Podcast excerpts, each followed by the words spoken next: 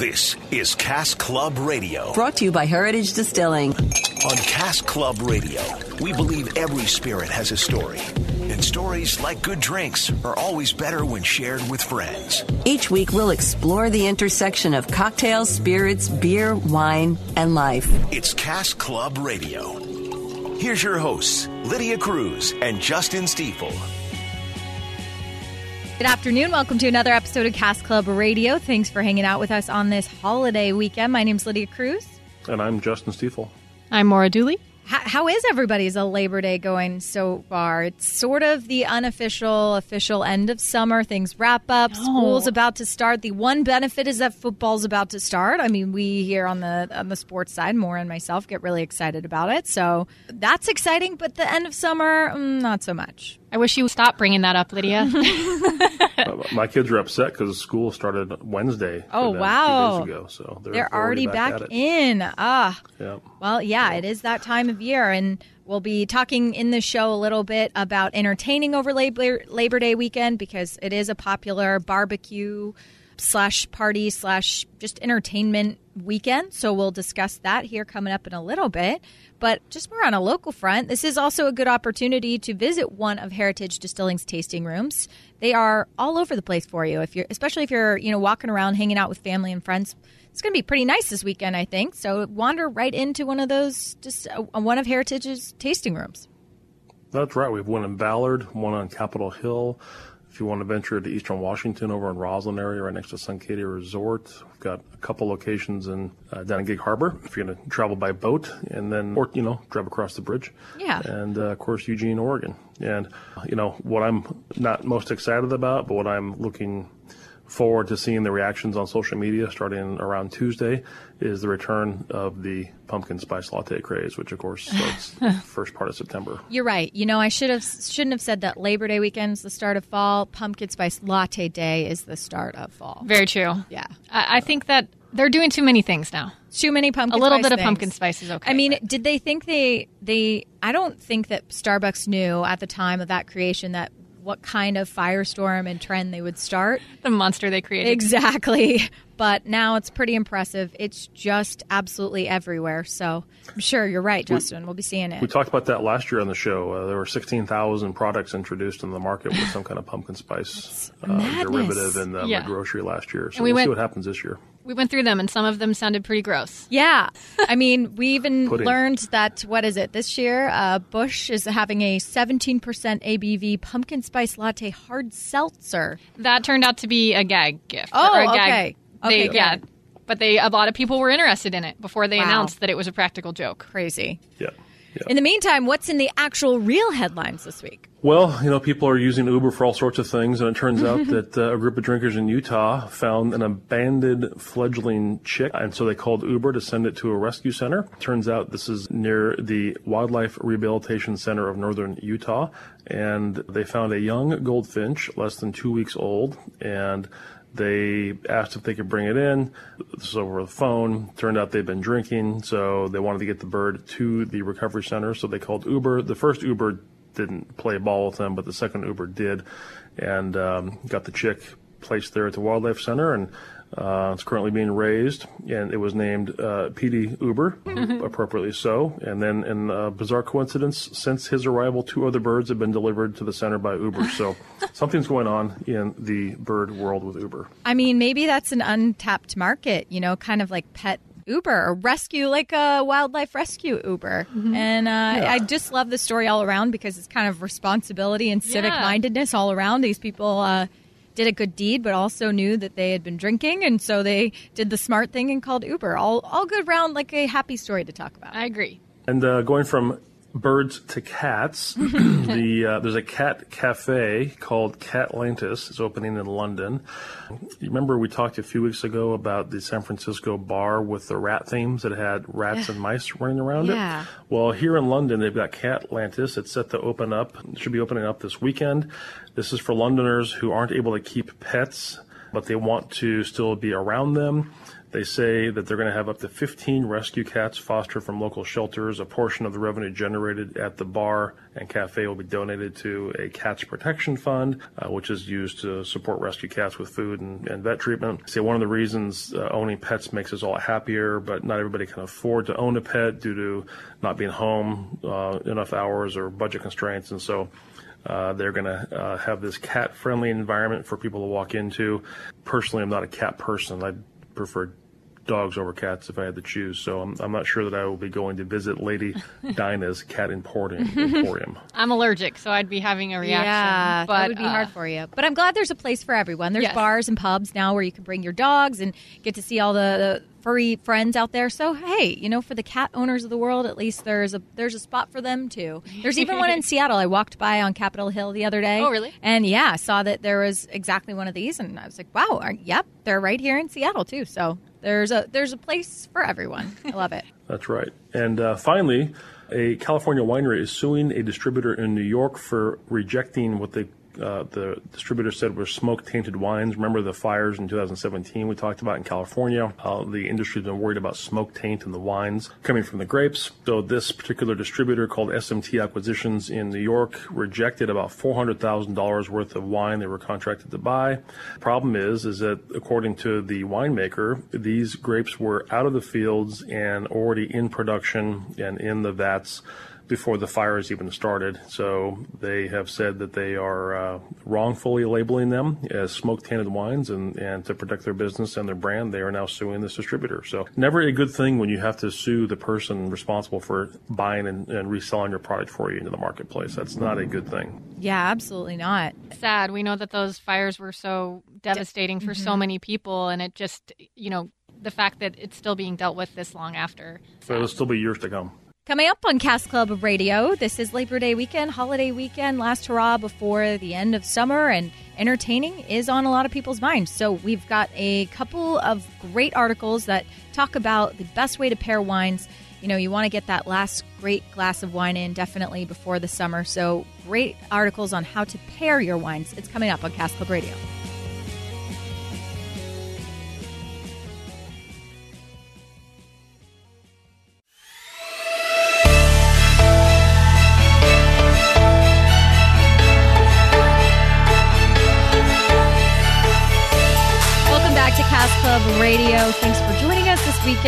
Of course, celebrating Labor Day weekend. All the hardworking folks out there. Maybe you want to relax this weekend by hosting a party, enjoying yourself, having a nice glass of wine. And in the interest of that, we found a couple of great articles for you on how to pair your wine with great food. That's right. These come to us from Forbes.com. One of them is, is called, it says, How to Pair Challenging Late Summer Vegetables with Wine. It, it starts to talk about all the fresh vegetables that are out there at the local markets, farmers markets, and uh, local higher end retail shops. Fresh asparagus, crunchy artichokes, corn on the cob is now popping up all over the place and can be hard to pair with wine. So here are some folks uh, from the Fairmont Sonoma Mission Inn to sort out some ideas for us. First is uh, Lisa Zimmerman. She asks what kind of paired wine options are best with summer vegetables. And uh, the response here is it depends on the specific vegetable and the preparation. Usually look for rosés from southern France, Sauvignon Blanc from New Zealand, and Pinot Grigio from Italy. Those have particular fruit notes and a particular styles of uh, body and texture to blend well with specific vegetables, especially those that are uh, being lightly prepared and not uh, not overly cooked. So let me let me before we go farther, are you guys big on pairings? Are is this very important to you? I know we we drink different things. We love the spectrum, but I know each of us can appreciate a good glass of wine. Are you really big on on pairing? I am. I'm big on pairing uh, a bottle of wine with a big glass and um, making sure that I had a big enough glass to hold the wine in it. Fair I was riveted. I was yeah, waiting was like, this. oh, fair enough. No, fair actually, enough. seriously, uh, um, uh, it actually gets more to the second story here, and that is, I am a big red fan. Uh, there are some select whites that I will enjoy from time to time. I've really, since going to Italy this summer and spending some time in the Chianti region, I've really gotten into some of the subtle differences between some of the Chianti varietals that are out there and, and some of the producers that are making them. And it is fascinating to see how um, people have gravitated towards a particular pairing option, and they're not really opening up their minds broadly to really look at all the options that are out there. One of the best experiences we had was at a winery in Napa Valley where they had a small little uh, food uh, preparation. And this really gets into the second article now, and that is uh, also from Forbes.com, and it is entitled "Want Your Wine to Taste Better? Add Salt, Pepper, and Fat." so, interesting. This wine preparation we went to, they had a small piece of tenderloin steak.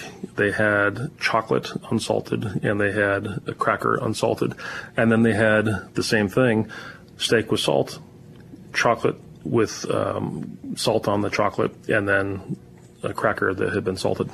And the same wine reacts in your mouth differently, whether you have the salt or the non salted. You can have both of the items, the unsalted meat and the salted meat side by side, and same with the chocolate and so on. The salt really gets your salivary glands working and uh, producing saliva, and it opens up uh, the ability for your palate to begin to taste these things in a different way.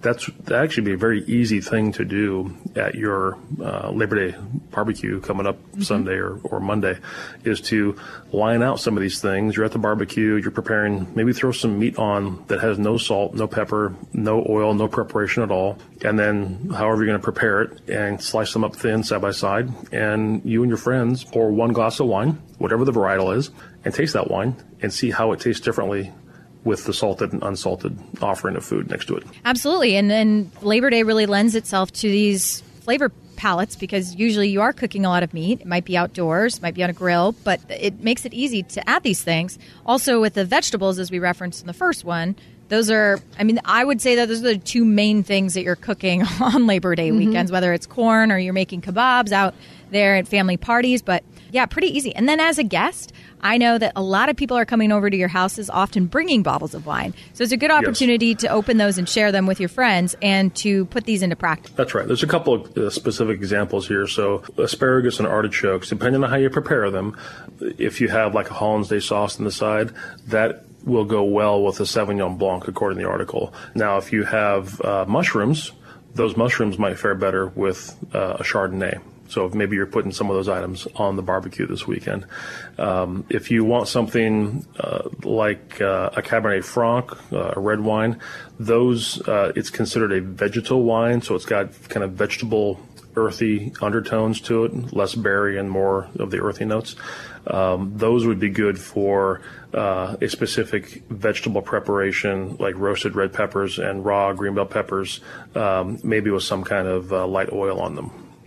Now, Maura, uh, you have some of the formal experience with serving, and I don't want to put you on the spot or anything, but what is one thing that you did learn about pairing when you were that may be relevant to what we're learning today as well? Yeah, I, I was just thinking that one of the things I learned, I worked at a Vietnamese restaurant for a little oh, while. Oh, cool, yeah. Yeah, and one of the things I learned was that people sometimes have preconceived notions about certain wines, but that like Justin said, that wine can actually change a little bit in taste when you pair it with something. So we would recommend a lot of the dishes that were served there, um, especially because some of them had a little bit of heat and it interacted well oh, yeah. with uh, Riesling. And there's so many people that are like, I don't like Riesling; it's too sweet. Too sweet. But when you would get them to try it with the food, they would actually be surprised at how they enjoyed it. Because sweet and spicy generally go well together in other forms. I know just in food forms, uh, my family's Hispanic, and that's often a a combination that mm-hmm. we utilize, whether it's putting chili pepper on watermelon or mango, or those things just seem to work well together. So I like that heat with a little sweet. Yeah, heat with sweet. One of the things, if you go into an Asian restaurant and you have the very intense pepper that is very very spicy, one of the things to neutralize that is the pineapple juice, just regular straight pineapple juice, uh, because of the acidity and the sweetness. So the same thing would apply to a very dry or a sweet white or rosé wine. Awesome. One of the things I expect people will be doing this weekend will be barbecuing a lot of corn. Yes. Uh, we also expect or that carn, people as be, my mom calls it, carn, from the Midwest. Yep. So carn. Grilled corn on the cob with some butter and tarragon goes very well with a rosé, uh, especially you know the rosés that have some of those watermelon strawberry notes. Um, squash blossoms, those have become a big thing this year. People Love serving them. uh, uh, food Really with, with uh, the squash blossoms.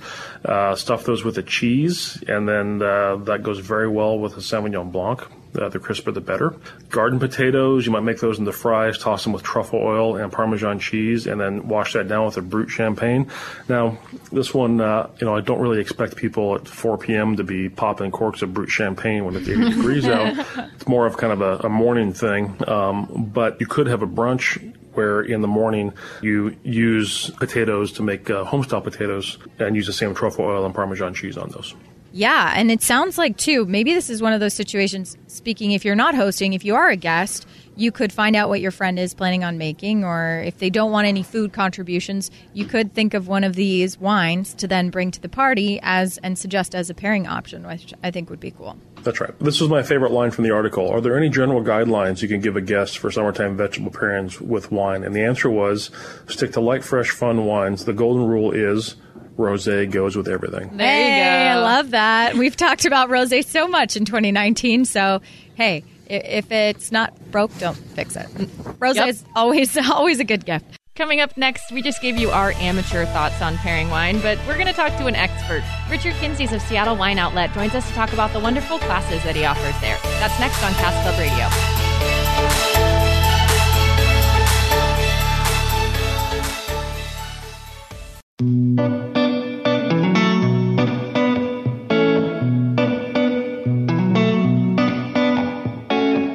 Welcome back to Cask Club Radio. I am joined right now by Richard Kinssies, owner of Seattle Wine Outlet. And as we were talking about in the last segment, some wine pairing, I thought he would be a perfect person to talk to. Thank you so much for joining us today. Thank you for having me. Appreciate it. Of course, yeah. I was I was looking a little bit into your background, and I saw that you have an extensive background in both journalism and wine education. Were those passions that you discovered separately, or did you always kind of know when you got into journalism that you wanted to explore and write about wine? Well, it was uh, actually the opposite. I was I was in wine, and in in those days when I was uh, I was a som, and there weren't many around, so Yeah. I got asked to write here or to comment there, and the next thing you know, I'm I had picked up several local publications. There was Seattle Magazine, there was Argus, which is was owned by Seattle Magazine actually, and it was uh, an arts publication. Then there were several other small ones, and I wanted to write, and so one led to the other, and then I was I went to work for the PI, the Seattle Post Intelligencer, for those who may not know it. it's been gone a while. Yeah, but, uh, unfortunately. yeah, I was at the PI from well, I started there in '82 until they closed, so that was like 27 years. But then it Seattle's a major market, and that's that was a major publication and a major market. So then you get picked up by you know all the national and regional publications. So I wrote for pretty much everybody Wow. over time. Yeah, and I started the Seattle Wine School in 1982, and it was originally put together for the trade. Oh wow. And um, yeah, and I opened it up to consumers because there was some demand. But when I started in the wine industry, there was no, there, there wasn't much of a source for information. And I remember when I, I got my first job in the wine industry, some friends of mine opened a wine store and they asked me to run it. And I remember over lunch, I, I said, I'm flattered you guys, but you know me. I, I, I like wine, but I don't know anything about it. and I remember the guy says, don't worry about it. Nobody does. but he was, he was wrong. I, I had customers that would come in the store and they would know more than me. And, and, and it just, I didn't think that was right. So I started buying books, amassed quite a collection, thousands and thousands of books over the years and read, read some of them. And so I started doing classes for people I knew in the industry that uh, wanted to learn more. And then I put together a wine certification program for the Washington wine industry. They were at that time they were a little embarrassed at the at the wine knowledge of the hospitality industry here. And no. uh yeah, it, you know, people would ask, "Well, where does this wine come from?" Well, it's from Woodinville. And they'd say, uh, "Were the grapes grown there?" Oh yes, of course. so, and and for those listeners who who may be new to town, Woodinville is a great place, lots of wineries, but no grapevines. And so anyway, I did that for a few years too. And I also uh, owned a restaurant, worked as a som for about a decade, wrote a couple books, made wine. My goodness, in, um, busy. so now you Go have ahead. You have Seattle Wine Outlet, and you you continue to do the Seattle wine classes there. Uh, something you mentioned when you were saying that you Yes. you told your friends you didn't really know anything about wine. I think that's something that a lot of people feel, and it seems almost kind of exclusive and intimidating. I think to some people is as part of what you're doing with the Seattle wine, wine classes, trying to make it more approachable. Well, w- what I'm trying to do is is teach people about wine. Wine is something that is not.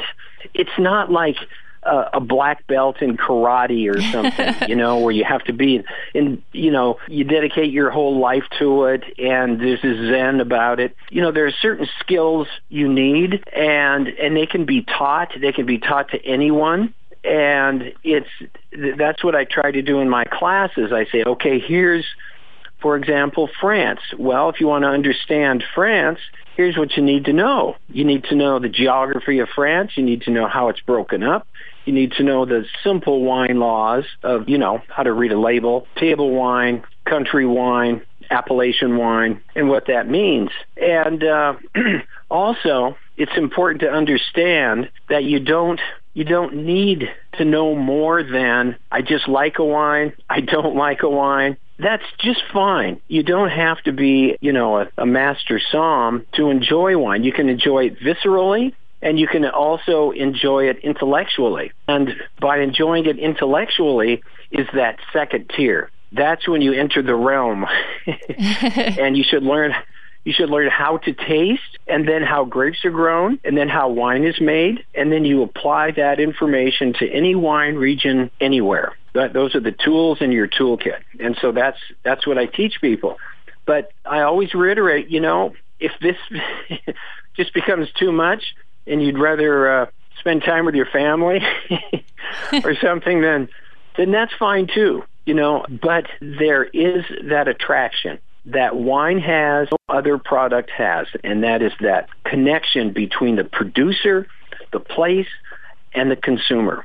There's no other product, tell me if you know one, where someone comes in from vacation and they say, oh yeah, I just spent two weeks in cheese country. You know, nobody does that. Very But people true. spend their yeah, they spend their vacation time, they spend their money to travel to where wine is made and to meet the people who make it. Yeah, There's well- nothing like that. not only does the outcome, you know, taste delicious and is enjoyable, but the vineyards themselves are beautiful. And I know Washington Oh, has are. Such a great selection just here. You know, if you if you're not able to travel to France, which would be lovely, and, and check out those vineyards, where would you recommend people maybe trying to venture out in Washington? Well, first of all, you don't have to go far. If you live in the city, there's probably a winery within a couple of miles of your of wherever you are. Just look up urban wineries. There's one down the street from my store, uh, Ward Johnson. They're nice people. They make nice wines. They're open for tasting. There are wineries in Ballard. They're everywhere. After that, just figure out where you'd like to go, how long it'll take to get there. And remember, we're right in the middle between eastern Washington, which is where all the grapes are grown. Most of the grapes are grown uh, for Washington wines, and the Willamette Valley in northern Oregon. And both are fantastic wine regions, world famous. And you can take the freeway south or you can take the freeway east and, and just map out a place. There are books on on touring. You can also contact the Washington. I don't know. They keep changing their name, but the Washington Wine Commission. They will. They have magazines on how to tour. Uh, I've got them in my store. They're free. Lots of opportunities. Lots of opportunities. Well, I think your your passion really shows through, and I think anyone would be lucky to come and learn more about wine at one of the, the classes that you offer at Seattle Wine Outlet. Where are you located, and where can people find out more information? Yes, so uh, I used to have three stores. I started my first store in 2004 in SoDo. And then two years later, I opened my current store And then that was in 07. And then in 09, I opened one by Green Lake. Well, time goes on. I, I don't have the other two stores, but I own this building, so I'm here. And that's uh, at 946 Elliott Avenue West. It's just south of Magnolia Bridge. Okay. Between the Magnolia Bridge and Denny. Yeah. Right in there. Where those big silos are. They block some of my view. Oh, no. That's not good. And where can And- people and go just, online to uh, find more information? Yeah, it's SeattleWineOutlet.com. I think that'll get you right. That'll get you right in there. We have a good website. But my my store is unique. I think I mentioned I owned a restaurant and owned a wine bar, and I was buying for this very large grocery chain, and they wanted to get into the fine wine business, and they hired me. So sometimes the salespeople would come in, and they would. Uh, pitch me on a particular wine or wines. And then when that was all done, they'd put a bottle on the table. I remember this first one. And the guy says, okay, now this one, the SOBs went down the street to another distributor and I'm stuck with 23 cases and eight bottles. now you have to understand that that wine is poison to that distributor because they don't want to pay their sales staff to go out and sell it once it's gone, the um, or if they get any placements on wine lists or on shelves, they're doing that for their competition. So they just want to be done with it. So I said, well, what do you want for it? He said, make me an offer. And so I was joking. I swear. It was so low. And this was a wine similar to, oh, it'd be like, like St. Michelle's Horse Heaven Hills Merlot or Cab. You know, nice wine, uh, mid-range. And, and so I made him some wacky low offer. And he says, will you take it all? And I said, yeah, and any more you can come up with. And this kept coming up. And I always thought, why doesn't somebody actually use this as their business model? And so that's what I did Oh, with wow. the wine outlet. And so all of my wines are 20, 25%, sometimes 50% or more below market value here in this market in Western Washington. And, but when the wine is gone, it's gone. I have to bring in something else. I can't reorder it. I can't go back to the well. But it means that none of the big box stores can match my pricing. That's fantastic. I love that. It is. It really is. So we have sort of a niche, a niche there, and it's really worked. And then, of course, we have wine classes uh, every month, virtually every Monday. Yeah, I was looking at the classes online. They they offer such a, a broad selection and look like there's a little something for everyone. I wish we could talk even more, but we've run out of time. So everybody go check out Seattle Wine Outlet. Richard, thank you so much for joining us today. Thank you for having me. I appreciate it. Coming up next on Cask Club Radio, we have some Labor Day facts for you this holiday weekend. And of course, we leave you with a cocktail recipe as well. That's next on Cask Club Radio. Welcome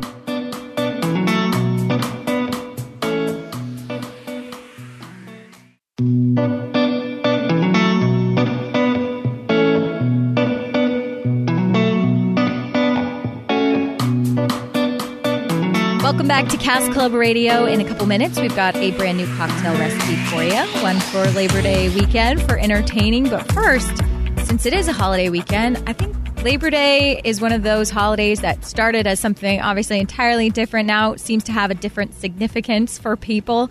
It used to actually have more of a, a focus on the labor unions and celebrating the workers of America. Not saying that it still doesn't, but now it kind of seems like in society it's just our, our end of the summer celebration. A lot more about barbecues and uh, spending this time with family and friends before you go back to school, before things get maybe a little more dreary in the in Seattle. I don't know. I'm sorry.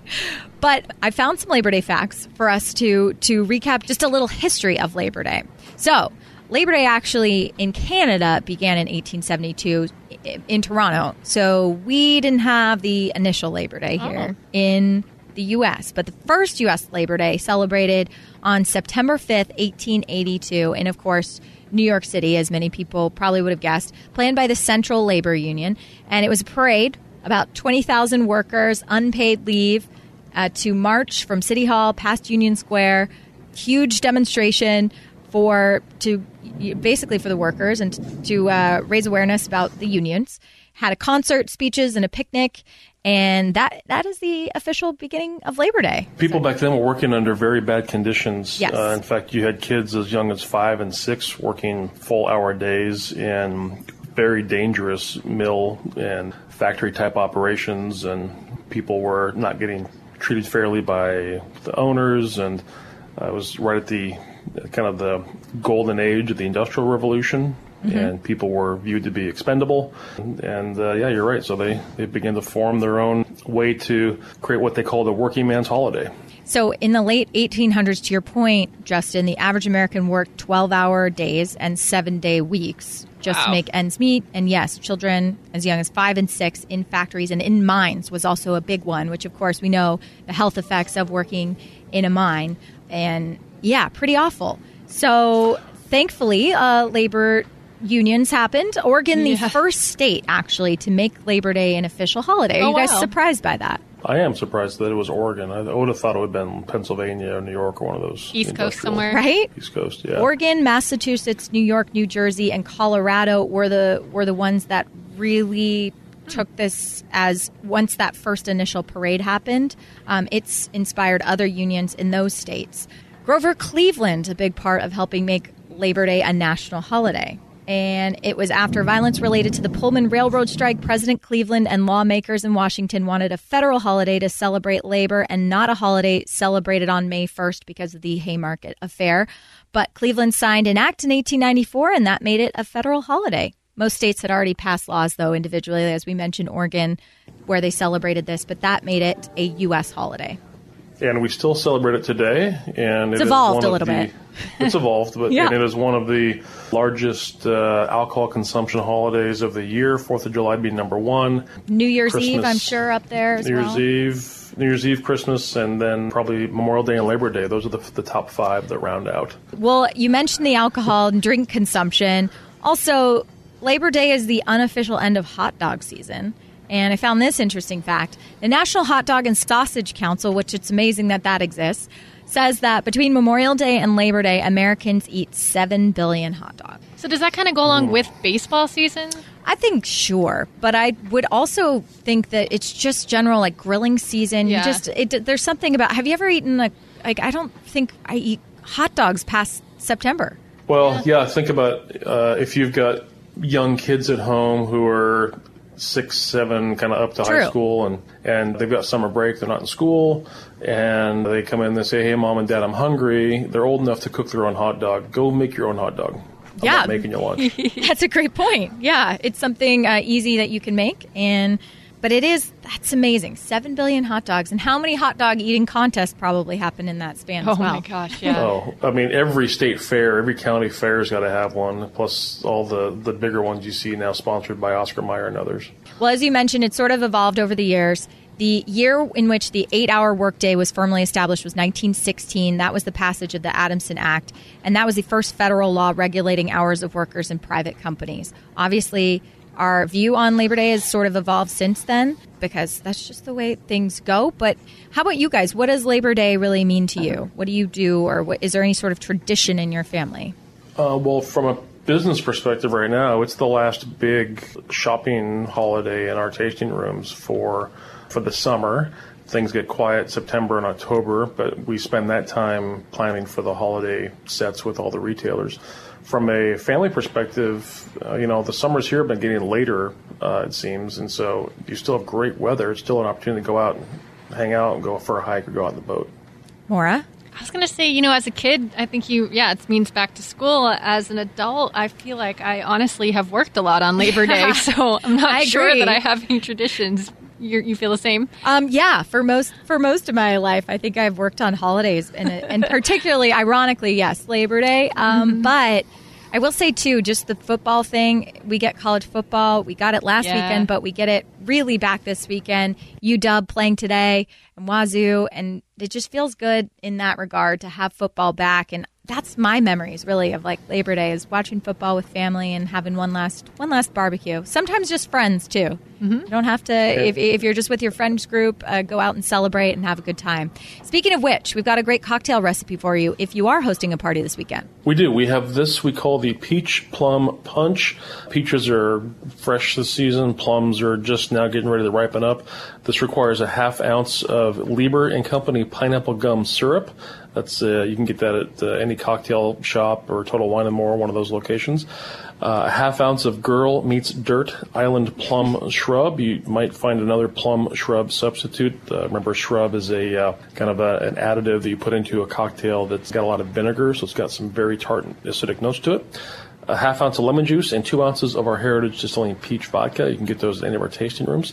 So get a shaker, add ice, put in the half ounce of the gum syrup, a half ounce of the plum shrub, a half ounce of the fresh squeezed lemon juice, two ounces of your vodka. Shake it, throw it on ice, and garnish it with a lemon twist. Sounds delicious, really refreshing, and a fun way to celebrate the end of the summer season. We'll make sure it's available for you at heritagedistilling.com. You can check out past cocktail recipes as well. You can also download episodes of the podcast. That's right. You can also email us at caskclubradio at heritagedistilling.com with comments, suggestions, ideas, questions. Uh, you can go and find us on Instagram and on Facebook. You can also start following us on Instagram at BSB Brown Sugar Bourbon. Our new hashtag is hashtag drinking BSB. And we're, we're getting some fabulous uh, images from around the country cool. of people enjoying BSB in different ways.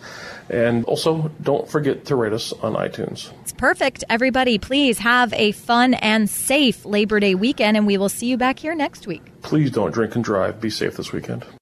Thanks for listening to Cask Club Radio, brought to you by Heritage Distilling. Check us out on mynorthwest.com to learn more and catch up on past episodes. Cask Club Radio, brought to you by Heritage Distilling.